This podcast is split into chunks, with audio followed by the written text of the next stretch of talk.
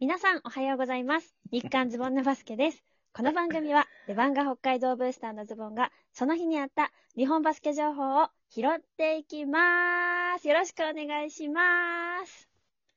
また来たんですね。ちょっとまた現れてみました。また来たんですね。うん、ちょっとね、はいか。なぽん最高っていう声があったんで。前はい、回ね、たくさんいいねいただいたんで。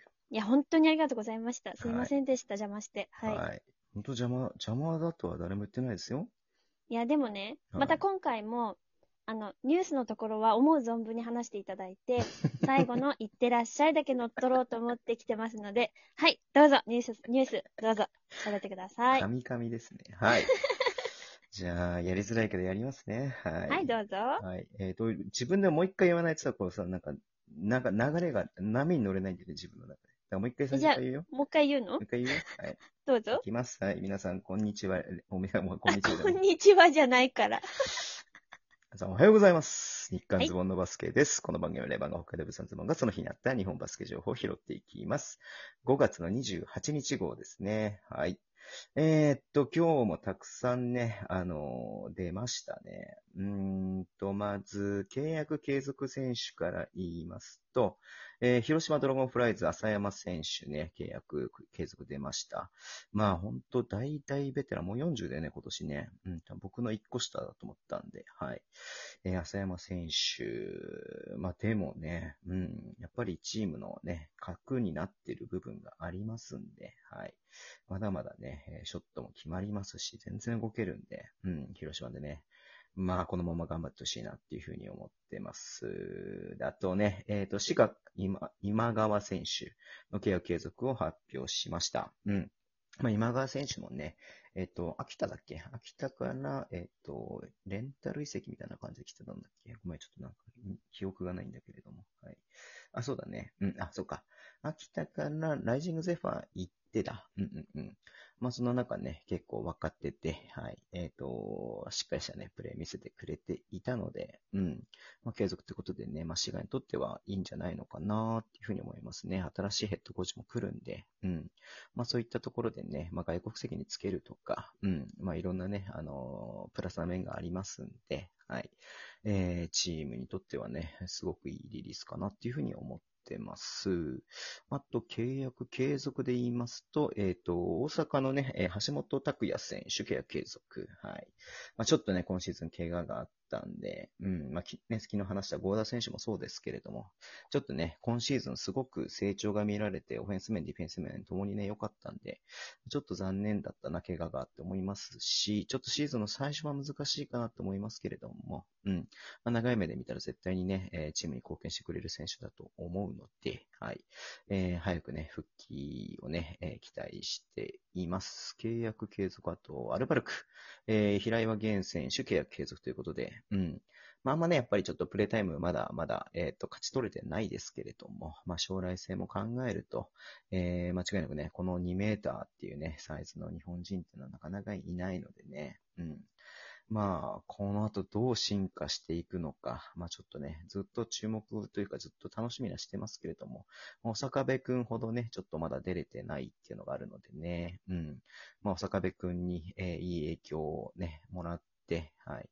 えー出、出、出場？出場？出場？出場してほしいなっていうふうに思ってます。えー、で、夕方出たリリースですけれども、ビーコルね、ビーコルが、えー、森川選手、森井選手、須藤選手、はい。えー、3人のね、契約継続を発表しました。うん。うんと、まあ、主力ですよね。森川選手はもう本当に、えー、横浜来てよかったねっていう活躍してますし、森井選手もね、えー、生原くんの、えー、バックアップにはなってますけれども、しっかりとしたね、プレー、えしてますんで、うん。まあ、ビーコル結構思った以上にね、ツイッターにも書いたけど、継続路線で来るんだなーっていうふうに思っているので、まあ、なかなか手強い敵になるんじゃないのかな、レバンガにとってはっていうふうにね、思ってます。で、えー、あと、アレックス・デイビス、秋田ね、えー、2年契約ということで、うん、秋田結構ね、古川選手の時もね、3年契約で出したりとか、まあ、複数年契約のね、あの、内容をね、結構、あの、リリースする、しがちですけれども、うん。まあ、2年契約ということで、これはすごいいいんじゃないですか。うん。外国籍がね、長くいるってことがね、えっ、と、出てるっていうのはすごくいいことだと思います。はい。えー一方ですね、えー自由交渉リストなんですけれどもも、うんと、アルバルクね、デション・トーマス契約満了ということで、はい。まあちょっとね、あの、科学いない間もそうだし、まあちょっとこれ遅れたのもあって、なかなかフィットしないなってずっと思ってたんですが、まあさっき言ったようにね、科学怪我してからは結構というか、まあ本当にエースというかね、まあテトーマスで点を取るみたいな感じがあったので、うん。まあ、残るかなともちょっと思ってたんですけれども、まあいろんな面でちょっと折り合いがつかなかったのかなっていう感じですよね。はい。で、えー川崎青木選手との契約満了。まあ、これ完全にもうね、あの対談っていう形で出てましたね。はい。青木選手がなんか、おっとなんか自分のツイッターで書いていたのにはね、この選択が、みたいなこと言ってたんで、自分から出ることをね、選んだのかなっていうふうに思いますよね。まあ、篠山、えー藤井っていう中では実質3番手で、どうしてもね、プレイタイムがってなると、あれなんでね、もっとプレイタイム求めて違うチームに行くのかなっていう感じはします。はい。で、名古屋ジャスティン・バーレルとね、契約満了ということで、外国籍3人ね、ともね、重厚賞乗りましたね。まあ、ずっとバーレルがね、あの、名古屋は本当に B リーグ開幕してからいましたんで、まあ、名古屋にバーレルがいないっていうのもちょっとね、不思議な感じもしますけれども、まあ、名古屋もね、ヘッドコーチ変えたりとか、ちょっと生まれ変わるってことをね、一つやってると思うので、まあ、外国籍3人総取り替えかなっていう感じがしてますね。はい。で、えっ、と、お、お、お、秋田ね、ハビエル・カーター重厚賞ということで、カーターもね、何年目？秋田うん。まあ、いてね、全然、まあ、コールビーがいない時期もありましたし、うん。まあ、でもそんな得点力がある選手ではないんでね、はい。え平均でも10点取ってんのか、一応。うん。まあ、6リバウンド。はい、はい、はい。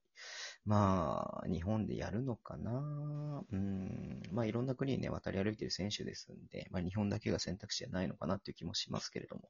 はい。えーと、まあ、秋田のバスケだともうちょっと、ちょっと違う感じの外国籍取ってくるのかなっていう気もしてますね。はい。で、B2 ですが、えーと、熊本がね、えーと、石川海人とファイサンバの重厚賞を出したと。石川海人どこへ行くはめっちゃ気になりますよね。うん。石川海人被害者の会ができるぐらいなんで、うん。ちょっとね、海人くんの、えー次のチームめっちゃ気になるなっていうふうに思ってます。はい。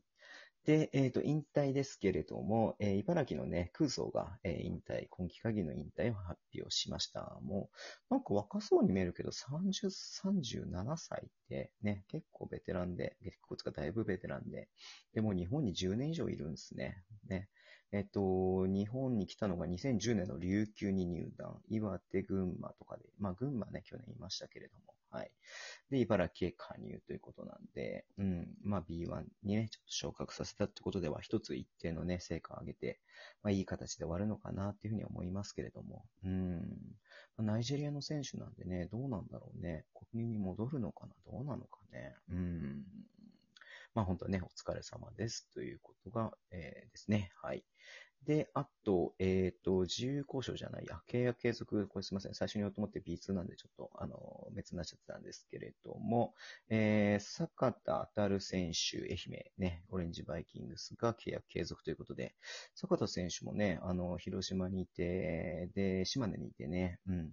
で、なんかちょっとさ、慎太郎さんもさ、3番ポジションね、いい選手だな、みたいなことで話してたんで、渋谷に来ないかな、みたいなこと言ってたんですけども、愛媛でね、えっ、と、で、2年目っていうことなんで、はい。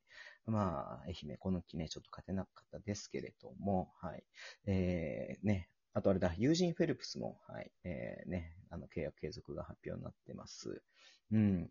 すごいね、フェルプスの経歴見るとめっちゃいろいろあるね。まあちょっと一時期琉球にもいましたけれども、はい。えー、ね、うん、まあいろんなチーム、いろんな国を渡り歩いてる中で、えー、基本的に単年でね、あの、どんどんどんどんいろんなチーム渡り歩いてたんですけれども、2年目のね、契約できたってことは、姫にとってはでかいんじゃないのかなっていうふうに思ってます。結構時間迫ってるね。最後、えーヘッドコーチですけれども、アスフレ東堂さんのね、対談が発表になっていましたが、えっ、と、ウーロ、ウーロじゃない、ウーゴロペス。はい。なんか、アルファベット読むとさ、えっ、と、ヒューゴって読めるなと思ったんだけど、ウーゴなんだね。ヒューゴじゃないんだね。うん。ウーゴ・ロペスさんの就任が発表になりました。はい。なんかね、見た目見るとなんかね、可愛らしい感じなんでね、ウォーリーを探すのウォーリーみたいな顔なんだけれどもさ。うん。あの、いや、でもすごい実績としてはすごいですね。えっ、と、いろんな、まあ、アメリカ、スペインでコーチやって、えっ、とね、カナダの NBL カナダっていうのがあるんですけど、そこではね、リーグ優勝も経験してますし、えースウェーデンのね、代表のヘッドコーチとかも務めてるってことで、まあ、インターナショナルな、えー観点で言うと、本当に実績のあるヘッドコーチを連れてきたなっていう感じなんでね、うん。まあ、ちょっとアスフレもね、まあ、先去年今シーズンか、勝てなかったですけれども、どんな風に改革していくのかなっていうのはすごく気になります。はい。いやー、長かったけれども、お待たせしました、かなぽんさん。すごい頑張って喋ってたね。喋ってました？はい。うんいつもこんな感じですよ。聞いてないでしょ偉いね。ね。はい、ありがとすごいうございます。すごい。褒めていただいてありがとうございます。素晴らしいわ。はい。ということで、えー、ツイッターでも情報を発信します。ぜひフォローお願いします。インスタじゃない、YouTube ね。えっ、と、YouTube は29日の日のね、夜10時からこのね、週刊ズボンのバスケやりますんで、ご参加いただければなっていうふうに思います。